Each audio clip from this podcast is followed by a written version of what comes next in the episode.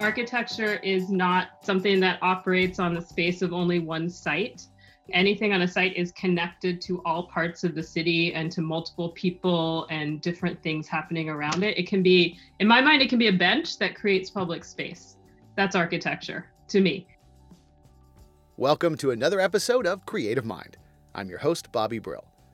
In this episode, we look at architecture, but not the steel and glass postcards of a city buildings that one normally thinks of when we talk about architecture, but we get down into the community design and community building that goes on in architecture, whether it be building for low income housing, whether it be building for affordable housing, whether it be building for community areas that are used by the people who live in a specific part of town. This is architecture, and it's not something a lot of us think about when we think about architecture. But our guest today, Samina Satabkhan, is an expert in this and is one of the coordinators of the school's B Lab, which specializes in community outreach, community architecture, and building a better world for people to live in. It's a really fascinating talk because if you're interested in community outreach, even politics, uh, industrial design, and architecture, this might be something that helps guide you in your career or gives you a focus in what you want to study. So definitely take some notes. And before we start, please hit subscribe on whatever device you're listening to so you never miss an episode of Creative Mind. And here is Samina Satabkhan. You are the head of B Lab at the Academy of Art University. You're the founder. What is your role in B Lab here at the Academy? I'm technically the coordinator of B Lab, but I pretty much started B Lab in collaboration with a lot of other people in the department, with my directors, with other faculty at the beginning, but I'm kind of the main person that it falls on right now. So I teach in the program and I also do all the outreach around bringing in clients and projects. In a very small nutshell, what is B Lab? B Lab is the community based design program within the undergraduate architecture program at AAU. The goals are fostering diversity, equity, and advocacy for future designers, future students, and bringing spatial justice to the communities around us. How is that architecture? Because I didn't hear you talking about a giant building. Basically, what I believe, and hopefully other people in the program believe is architecture is not something that operates on the space of only one site. Even a building anything on a site is connected to all parts of the city and to multiple people and different things happening around it. It can be in my mind it can be a bench that creates public space. That's architecture to me it can also be a huge development that creates a brand new community from scratch. So the bench and the whole development, they both create community. So that is my definition of architecture. Okay, well that, that makes sense because oftentimes the the building becomes the visual postcard of the city. You hear that a lot the bird's nest in Beijing, the Empire State Building, the Sears Tower, the Eiffel Tower. This is the postcard view of the city. Yes. But the city is everybody else and everybody that lives in it and everybody that visits it. And you know they have to sit somewhere. They have to do something. There's something a community around this that after the construction's all done people still live here right? It's about the experience of that building and what it does for your neighborhood for your space. It's not about a sculptural object in the corner that you can't access that looks pretty sometimes when you look at it. It's how that building interacts with you and all the people around you and how hopefully i mean I don't know if this always can happen, but hopefully it makes life better. And hopefully it improves upon your experience in your life and doesn't detract from your life, from your happiness. no, that, that that makes sense because I know a lot of you know when you're talking to sculptors and they're and you're talking about public art, it's the same idea, and sometimes public art can be open to a lot of yeah. interpretation. But working on some of these projects like we had Point Perch, Unity Pavilion, some of the food carts we'll talk about. They are definitely something that is a useful thing as opposed to a hey, look at that, take my picture of it, I'm going to go now. Yes. How did you get involved in community research, which as a parent, that's the first thing to go. How are you going to make money? Because you know, if you're doing community research and or community outreach, yeah. you're not going to make any money. Why are you not Zaha Hadid and making these billion dollar buildings? How did you get interested in this vein of architecture? I I'm a first generation Indian South Asian. I was raised Muslim. I was born in Los Angeles and raised there. And my childhood was like really weird and cool and dissonant and strange and everything because I grew up in the 70s and 80s. Um, I was like the only person that looked like me where I grew up. And so it, it was very strange. So I always felt like an outsider. And as I moved into architecture, I also felt a little like an outsider. So working in spaces of diversity in places that fall outside the radar of, you know, architecture with a capital A it, it feels more authentic to who I am. It feels like, you know, I, I can wander through those identities and I feel more comfortable there. So that's kind of the very personal reason why why I think I got into this line of work. I just sort of gravitated into it. That makes sense. I mean, a lot of people forget that if you're going to do something you love, it helps to also enjoy what you do. How does one study or how does one get the experience to do something that is you know a community project as opposed to you know the giant building? You know i mean one of the reasons i teach and that i love teaching this program I, I, I don't i don't think this should be a separate field from working on fancy buildings with huge budgets and developers. I think areas where you know people are marginalized or architecture is are underserved by architecture those are huge opportunities. I mean affordable housing is one of the areas right now that's booming and it's carrying through this recession and the COVID economy. And it's still on fire because we need it and people need it. And there's money to be made and there's firms doing the work. You know, they're totally viable professions. And as we move forward, I think you know getting architecture everywhere bringing design to everyone is only going to increase the amount and the need of architects and take us away from those very like pristine high end commissions I mean, I grew up in the San Fernando Valley in LA, so it's all concrete, a palm tree, and ranch homes. So everything looks bleh, if that's a technical term. And affordable housing kind of looks bleh and just yeah. ugly and and it's taupe and stucco yeah. for miles and miles and miles and miles.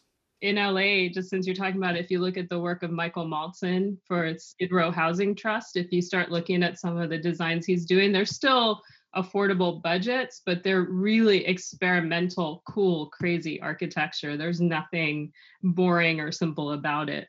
You mean you cannot spend a lot of money and still look cool? How dare you? God, that's not what that's not what it's supposed to be. It's not easy to look cool on the cheap, but it, it can be done. okay, well let, us talk about that. Yeah. So when you were in school, mm-hmm. was that the focus that you were going for? I went to um, the Southern California Institute of Architecture, SCI-Arc, in downtown LA. And I went right when they moved into this old freight depot in downtown LA in the arts district. So it was a really exciting time where they were kind of plugging into downtown LA. Um, it was kind of cool. But prior to that, uh, my undergrad was in urban planning and I worked for the city of LA in the housing department. I got this weird random position that was with leftover funding from the Northridge earthquake.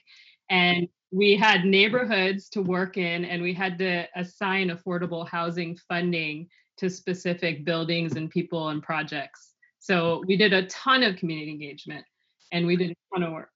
Affordable housing is a city requirement or a county requirement when you're zoning an area? What exactly is affordable housing briefly?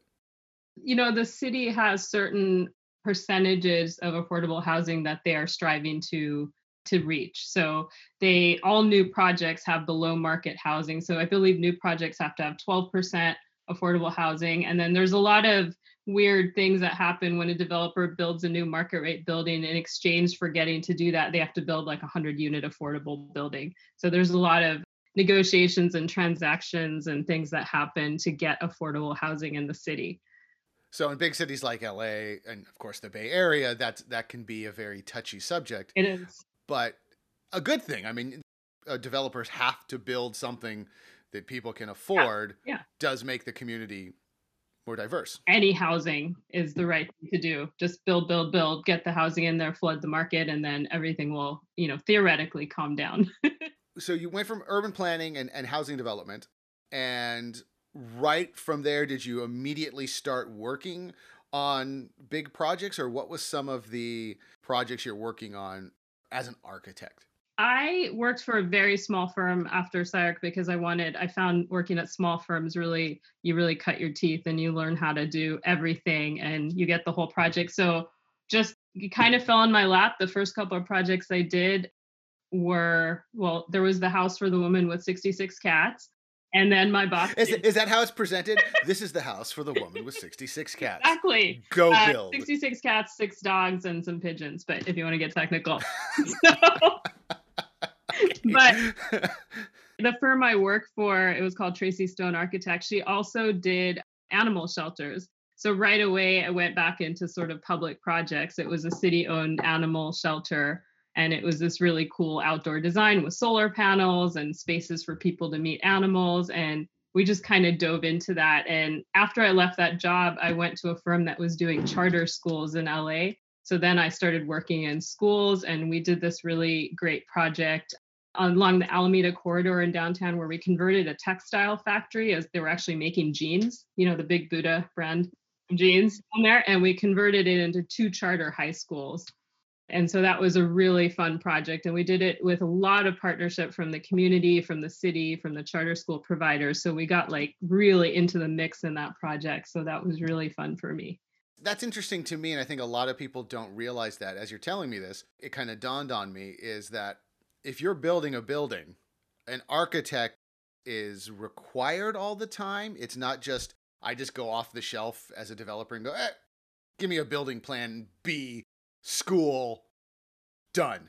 All jurisdictions are a little different, but for the most part, at least in California, you need an architect, a licensed architect on any building that is not a two story single family residence made of wood okay, so so there's a lot of opportunity then as as an architecture student and as a young architect to like you said cut your teeth doing some cool stuff. Yes. You can you can actually design. There's a lot of designing going on.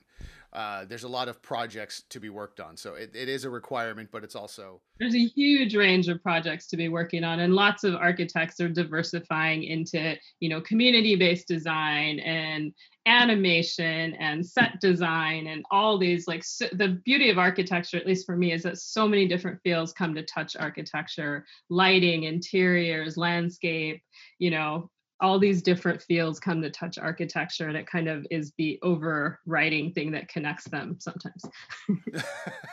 Sometimes. But no but that that makes sense because it, it's it's interesting when you look at smaller communities up here in the bay area uh, and certainly everywhere else and we have these second third fourth tier cities that are becoming more popular for people to live in. Where you have these renovations of factories older buildings being turned into something new that it, it requires an architect and is a chance for something unique and interesting to be done as opposed to gut it slap up some drywall and and throw up a for lease sign. Demo it put up a walmart you know dollar general whatever whatever whatever makes whatever. totally ruins the landscape. So from there what okay i gotta ask. Uh, you know I, I, have my notes on it but i'm, I'm gonna ask and we're gonna spend a little time on it. We may cut it but i went in there. Tell me okay. about the cat mansion okay, so this was um, for a couple that lived in Riverside, out in kind of a more rural part of Riverside. And she was a woman who had inherited property. She was Japanese American. She had studied to be an architect. She had gone to RISD back in the day, but then gave it up, moved to Vegas, became a car dealer, met her husband, who was a saxophone player at the casino she worked at. They got married. Her mother moved in with them, and she just started adopting cats I kind of didn't know exactly how that happened. She loved animals and she had no place to put them. So she had them in trailers. So she had about like 10 trailers with like six cats each in them, you know, sorted by personality. and got this property and she wanted to build a house. And once we started the, you know, the design work with her, we discovered we actually had to build, you know, a public project. We had to build a kennel with an office and then a house. And then there was this really fun interaction of how the cats could travel from the kennel to the house. So we had all these cool tunnels and, and well, that, that's walkways and all kinds of crazy. Well, that, I mean, as wacky as that sounds, that sounds like it's a pretty fun project you get it was a really fun project and we had to go through a ton of city approvals because there was a lot of pushback because neighbors and businesses in the area were like i don't want a dog kennel or a cat kennel next to my house. It's smelly. It's this and that. So we really had to put forth a very beautiful design that was in my mind a very high end cool design that had a lot of beautiful landscaping components and the buildings were very airy with a lot of sliding doors and like barn doors and all kinds of great stuff. And I, I, think it was a great design.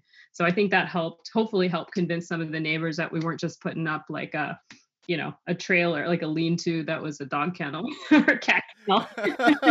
well, I mean that that is something that is also unique, I think, about architects is you're as much as we think of them again, architects building these giant pillars of glass and steel, you're you're solving spatial problems. Is that the mm. way best way to put it? Yeah, yeah.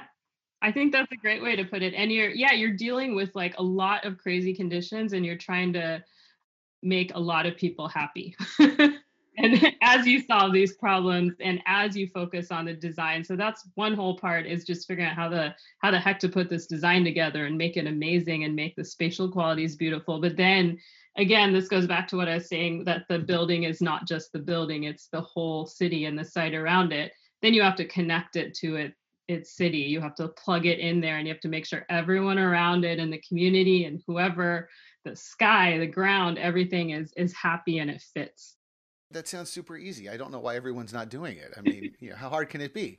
You know, stick stick stick a pool in the middle of it. I mean, the cats are fine. I mean, come on it's very it's very hard to do because yeah because you know you're you're focused on the drawings. And as an architect when you know as a student when you graduate and you start working you're very focused on how to do draw details and how to get the set approved by the city and all these different codes that are regulating what you're doing. And it's hard to always think about all these other things going on. And i think architects don't get a lot of opportunity to work directly with the client. There's always go between. So that's where, to me, where B Lab is so interesting because our B Lab students are working with the clients, with the neighbors, with the community. They're going to be using the piece that we're building, designing, and building. That makes sense because I, I know there's a class at the academy that seems like the class that all the students have the hardest time with. At least when I was there watching it where I, I forget the gentleman's name, I forget the name of the class, but he's it's basically going through all this code, all of these things.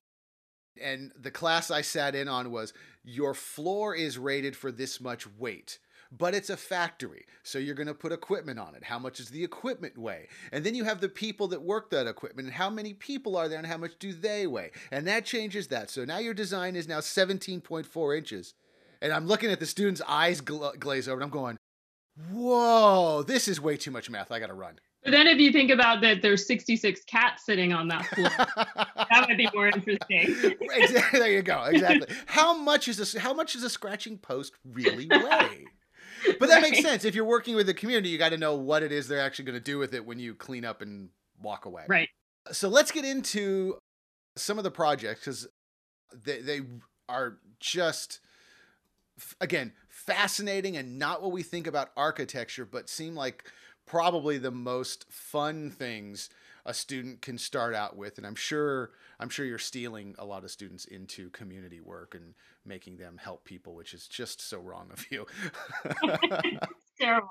So let's let's talk uh, about the point perch. So you were coming into an already established idea or were you starting it from the ground up? Kind of explain point perch to us that was our first project and it was completely started from the ground up if that makes sense. So our executive director mimi sullivan her architecture firm was working in the hunters point neighborhood on renovating a lot of the housing units over there.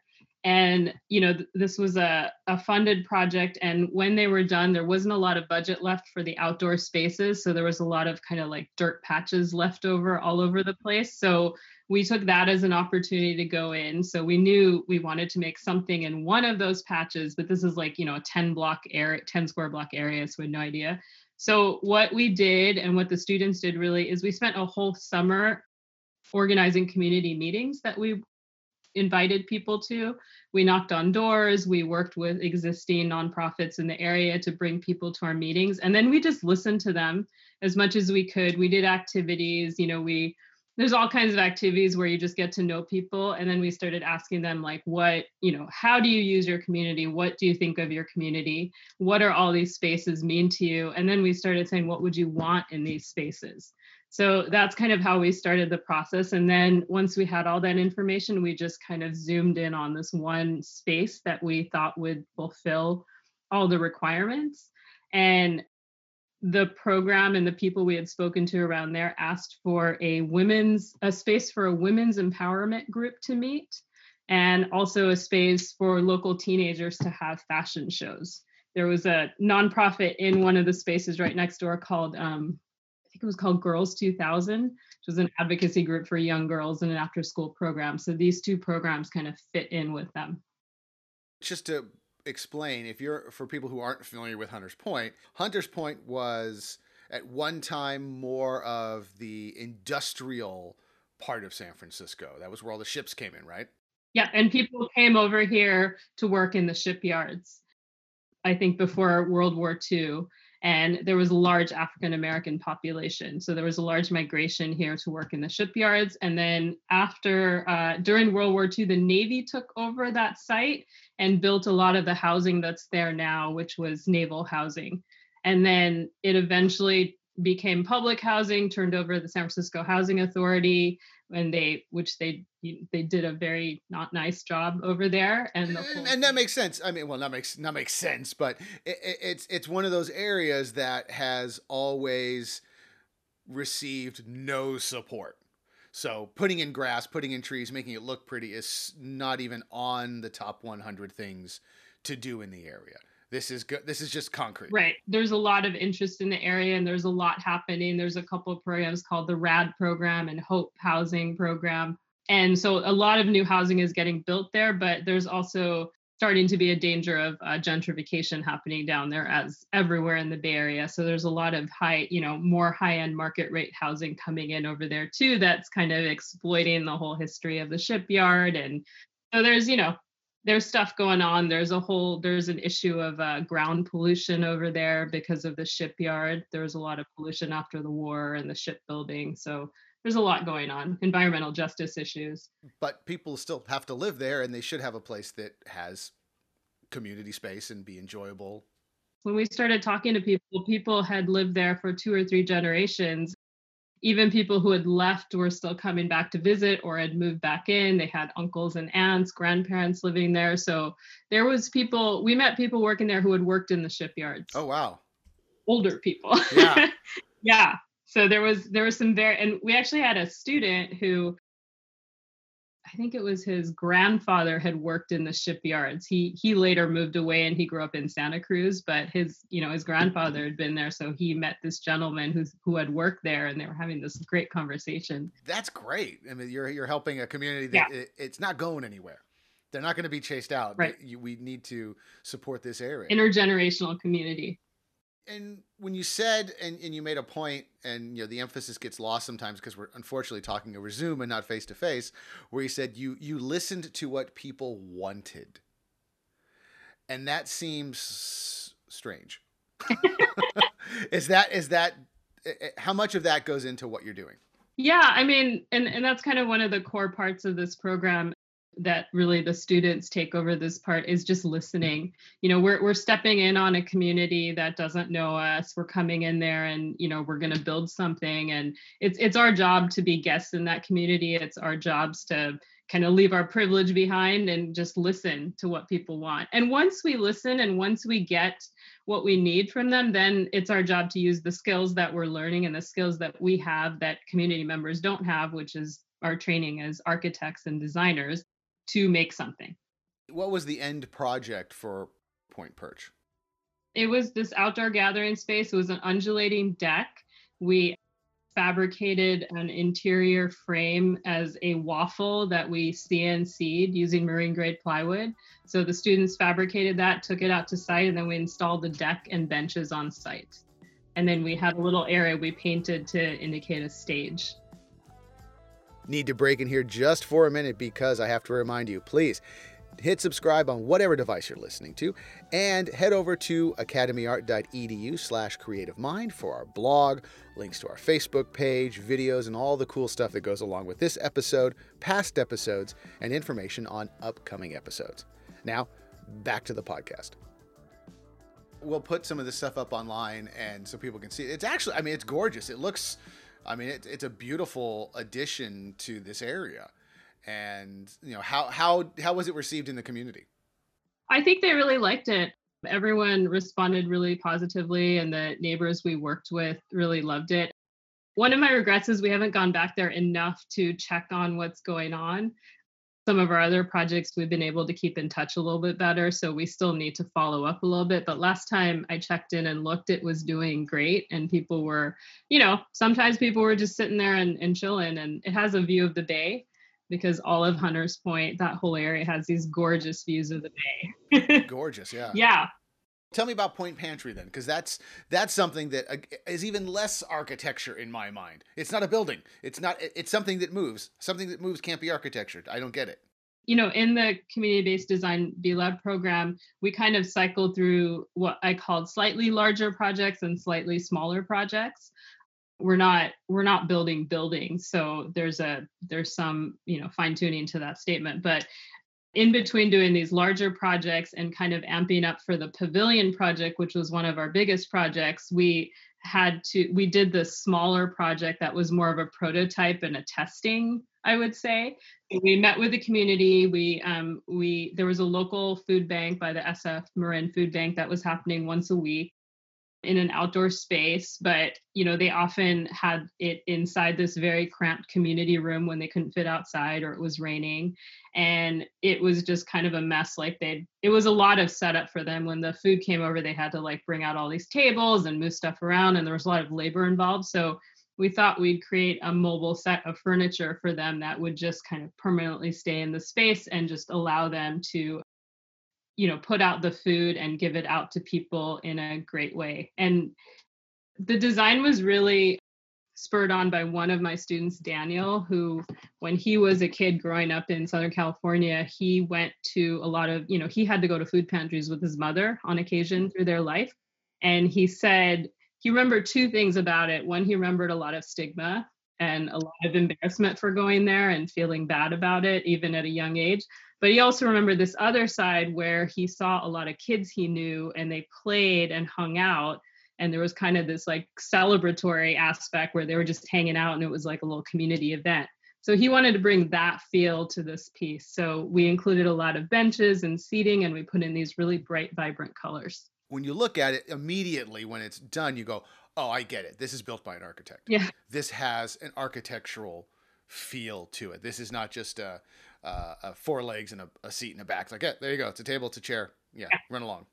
I want to say, you know, the students go through a pretty, a very long design process, no matter how small these projects are. They do research, they do diagramming, they build prototypes, they do 3D modeling, they build models. And because they are, you know, sometimes there's like seven students in the class collaborating, they have to negotiate that amongst themselves or, you know, through their professor. They have to they have to figure out how to find a design that achieves the goals that we want that's beautiful but that they all agree on it is a great skill to know because when you work in an architecture office you are not in a corner designing by yourself right right it very rarely does somebody go hey here's a bunch of money go make me my building see you in six months yeah just you. Just you. Go for it. Have a. Don't hire anyone. I'm, I'm done. Uh, yeah.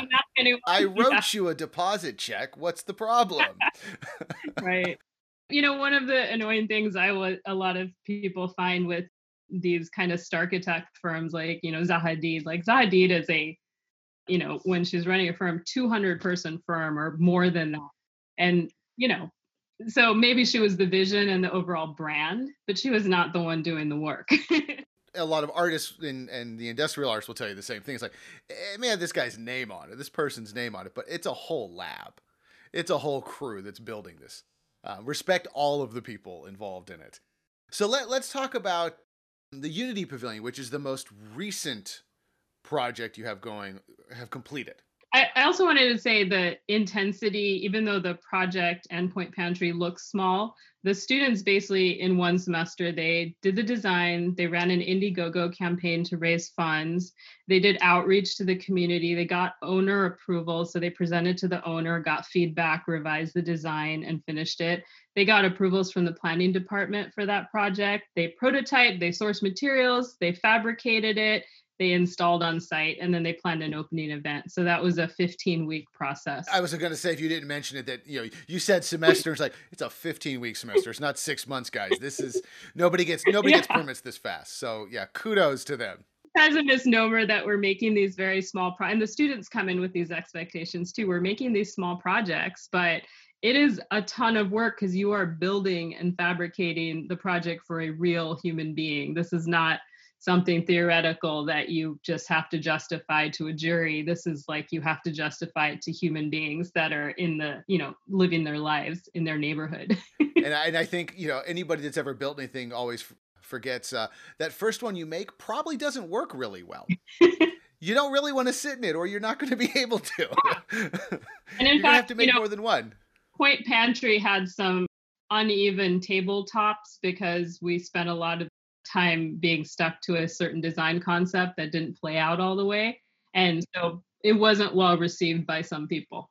Which is okay. Like we love that. We want to learn. We want to know. Right, ex- exactly. We want to throw our ideas out there, ideas out there, and we want to hear that this is not working because we need a flat tabletop, duh, to give out vegetables. You know. well, I'm glad, yeah, that saves me from having to ask you like, so anything didn't really work out. As, uh, I know, I know. No, stuff being... doesn't work out all the time, but we, you know, we keep rolling. That's part of the process. Oh, okay. Very cool. Very cool. So let's get into the Unity Pavilion, which is a, a much bigger project. There was an existing community garden that this really dedicated group of volunteers, mostly ladies, have been running. Um, they live in the neighborhood. They've been there for over 10 years working on this project. And they wanted to build a space where they could eat lunch or get some shade while they're working in the garden. For some reason, it's amazingly hot up there, even though Hunters Point is kind of windy, but it's on a, a hill facing the bay and it, it just it's very hot. So they just wanted a place to rest and also take in the beautiful views and look at the garden and get maybe people from the community to come out and have a barbecue there or, you know, spend some time there, hold a hold a wedding, I don't know, hold some events there. So that was the impetus and so they had the idea. I kind of randomly met one of the ladies running it through a connection through a friend who told me they were looking for some help and so I just went up there one day and met her and we got in on the whole grant process and we helped them apply for a grant because they were you know again we were listening to them and they were the community but they were missing architectural expertise and building expertise as you know on these projects. So we gave that to them. And that's how the project started. We got a grant for uh, the grant was almost for i think it was $75000 from the city of san francisco. And you know our students provided the matching labor because our students did it pro bono because it was part of a class. So really, you know, that's how we got in there. And, you know, it was meant to be a place for cooking, eating, and storytelling. Which, you know, people often forget unless, you know, there's so much you know, so many of us watch documentaries if we're trying to stay informed or we're seeing news and trying to stay informed. And then you look at places that you think community garden, you think it's oh, a couple little old ladies growing vegetables. But in some areas, I mean, they're food deserts these places that are growing food are because the only place where you can buy food is a liquor store. Yes. And Hunters Point is absolutely a USDA classified food desert. There's so many people there who have to make these like, you know, weekly or monthly trips to a store by taking a taxi or an Uber because they can't get there, especially the elderly. There's very little access to fresh produce. So this garden produces tons of produce you know it's a very prolific garden and this whole thing allowed us the students really to dive into the history of hunters point the food history right? Which which is really interesting, like the food history of the Bayview. There was cattle grazing lands there. There was vegetable gardens there prior to World War II. There was a full shrimping industry in the area, and then there was a meat industry down in the Bayview, which is how dog pat the name Dogpatch came around. Ah uh, okay that makes sense. Okay. over there yeah. okay, that makes sense. Wow so i mean that's i mean yeah that's that's you know as soon as you gentrify over that it's all gone for good. Yeah and then there's you know the the mission of the garden with the ladies which was really interesting for all of us and the students to really understand is that they're trying to make a new connection or reconnect back to the land. You know there's a lot of hunters point is an african american population and there's you know there's issues with just the connection the history of the connection to the land is not a good history and so it's really getting people back into the mindset that hey you know the kids like you can come out here and grow some grow your own food you can grow your own vegetables you can grow anything you can you can start to learn how to cook if you want to and that was what they that's what they wanted to do with the garden they wanted to make it a place of like cooking and storytelling and going over the history of the place and like really like loving you know fresh food again what was the idea of this pavilion when I think of pavilion, is it something like a, a, gazebo, or what? What space were we creating? Were you creating in this community garden? The basic design was based on this idea of frames, and it was an idea of framing the view to the bay, and and also framing views to the garden the NCH garden team, which is the volunteers we work with, really, really wanted a space where they could just kind of sit out and gaze upon the garden and relax and look at the bay. And then the the way the seating is organized and the mobile kitchen unit that moves around in the middle, that's organized to move between a space where people can sit and eat and relax or have a social event to creating a space for teaching where somebody can take this kitchen table as a demonstration space and show how to you know prepare some kind of dish or food to an audience sitting over there. So this is truly a, a, a community out an outdoor community center with you know a billion dollar view. Yes that's what we were trying to do. I hope so. And again i'm gonna we got to put all these pictures up but it's it's gorgeous. I mean it really is. When you look at this this area and you know people forget how pretty the area really is and you're like oh man we got to make something that shows it off and gives this community pride. The client asked for redwood because it's a it's local to California and she loved the material. And they you know they asked for that material. They and the design was kept fairly simple just for us to fit into budget and for us to build it ourselves.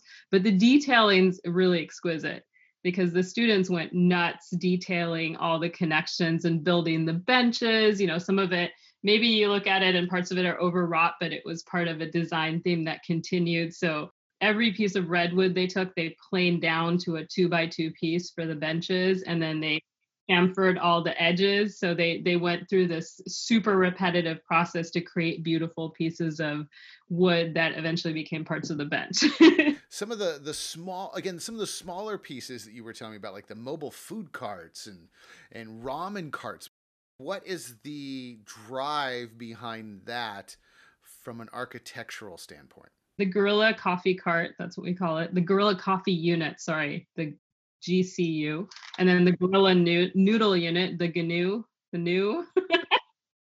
know, yeah, those were those were both you know shorter five week projects that happen in the second year studio that i also teach so b lab kind of dips and reaches into the second year program as well it can dip into any class we want if, if a faculty member wants it or is interested. So the theme of the second year class was designing homeless shelters and designing for the homeless. So we found one of the biggest barriers was understanding our client. You know, we all have stereotypes of the homeless, especially at our campus on Fifth and Brannan. There's a lot of homeless people on Fifth Street, and a lot of students experience it daily when they come to campus. So we thought we needed a device to break the ice and give us a reason to speak with people who are experiencing homelessness. So the coffee cart is designed as sort of a community kitchen table. The students roll it out. The students make and prepare the coffee and give it to people experiencing homelessness. And while they're doing that, they engage them in conversation and they just try to find out something about themselves. and just you know sharing a cup of coffee and sharing conversation and again how is that architecture? But it is. Yeah. It, it, it, this is something that you're going to be using daily and it has to be designed and it needs to be designed well. Yeah it needs to be durable it needs to work it needs to satisfy all the requirements of you know serving coffee like there needs to be a space for milk for space for trash for sugar but it also needs to be beautiful. We don't want to go out to someone experiencing homelessness with like you know a little cart on wheels that breaks when we stop and serve them coffee right? I mean, the implications of that are horrific right? We want to go out with this beautiful jewel of an object that the graphics on the side of the gorilla coffee cart were uh, CNC'd in, but it came from a graphic a student created that said "We belong here," and you know, so that was integrated into the piece. There was chairs integrated so somebody could sit with us and talk if they wanted to, and really, you know, understanding the stories and the narrative of a person and becoming empathetic or finding commonalities with people really strengthened the students' design projects so much at the end of the semester because they were not designing for a blank stereotype, they were designing for a person. Yeah, I was going to ask you about that because empathy has been coming up a lot in a lot of the talks I've been having with people. And it was not something I was really taught when I went to art school. And certainly it's not something you're taught a lot in life, unfortunately. but it seems like empathy is a major point for what you're doing. How are you getting students to start thinking that way?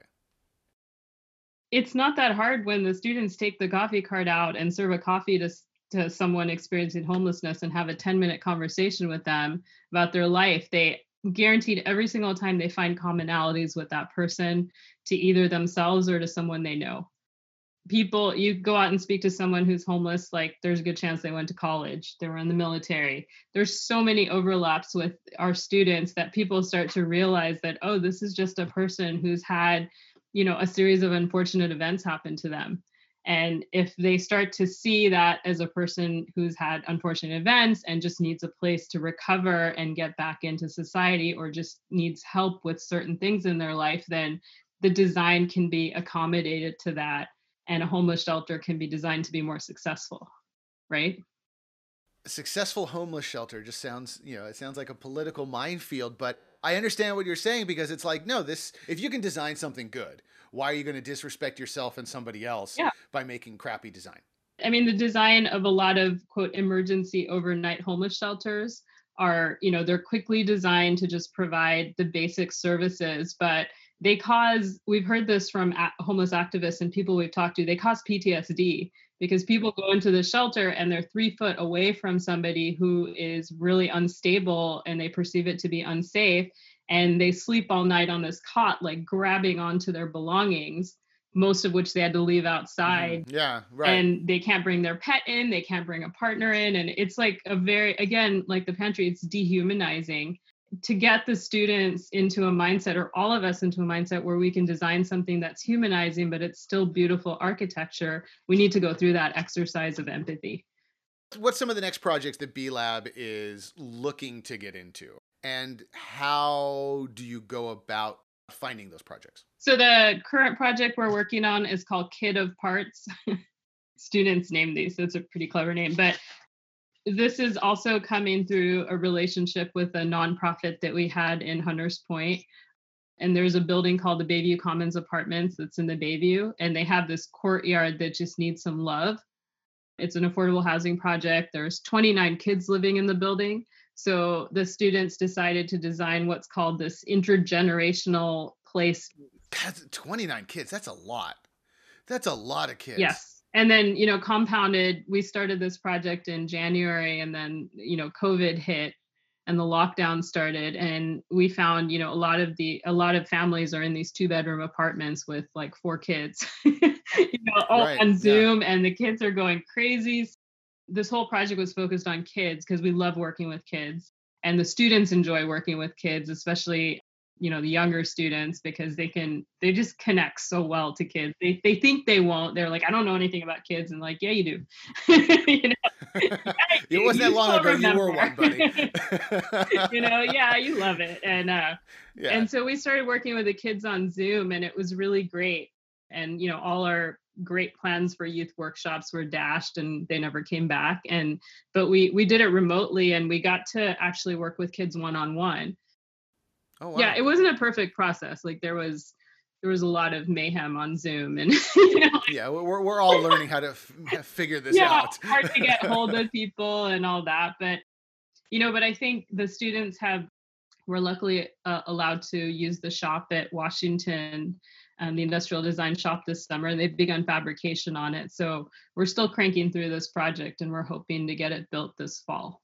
I mean, obviously, the irony is a lot of the objects we're designing are industrial design scale. That was the first thing I saw. I was like, huh. But as you've explained it, it does make a lot of sense. If you're an industrial designer coming and doing uh, a semester or two in the B lab, makes total sense because you're working with somebody directly. So I, I want to, you know, kind of to wrap it up. You mentioned a lot of times that you're working with nonprofits, you're working with grants, and you're working with volunteers, and you're working with kids, and you're working with disadvantaged people. And this is kind of a loaded question. How does somebody make a living? How can you make a living doing that? There are many firms that do I know we're back to affordable housing, but housing is one of them. There are many firms that build community centers, that build schools. This is kind of a one-off thing, B Lab, where you get to work directly with the client and it's about, you know, teaching about the process and the kind of what it's like to be in real life with all the chaos and mayhem and vibrancy. But, you know, in general, a lot of firms out there design projects that benefit community firms design public spaces they de- design public schools they design you know public museums any of these projects can have this attitude of empathy and community engagement brought to them. And i think that's what we're really trying to underline. So we're not necessarily saying hey go out and make a career doing this but we're trying to teach these larger ideas that hey involving people involving community is important.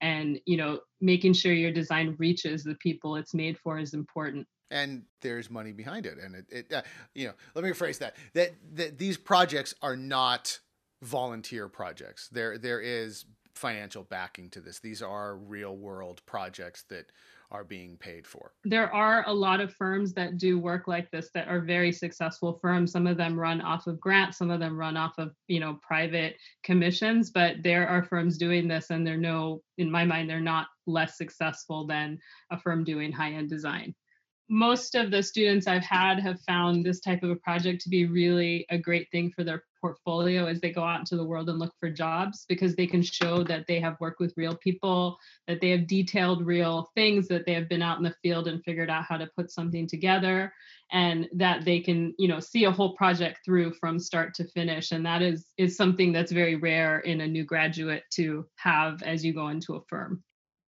it sounds crude, but you know, I get to be crude. You know that there is there is money in helping people because it's not free, and people understand that it costs money to do this stuff. The architecture profession is not nearly as diverse as it should be, but there's been changes underfoot. They're slow in coming but they're coming. And you know recent events and movements might help this out. So the more people that get into architecture that more accurately reflect the population of this country the more these you know projects in neighborhoods that might be overlooked right now those projects are going to start and they're going to be just as lucrative or important as the projects happening now. So there you have it. A good look into building a better world for us all to live in. It sounds lofty but it's extremely possible and is worth taking the time to study and design for. And as more and more art and design career opportunities are on the rise, employers are on the hunt for the next generation of talented and skilled creative professionals. And here at Academy of Art University, you will get those work ready skills that employers want. You can study on site in downtown San Francisco or anywhere in the world with our online programs. So, to request info about our 40 plus areas of study in art and design, including architecture, game development, UX design, animation, and more, visit our website at academyart.edu/slash creative mind. I'm Bobby Brill, and thanks for listening.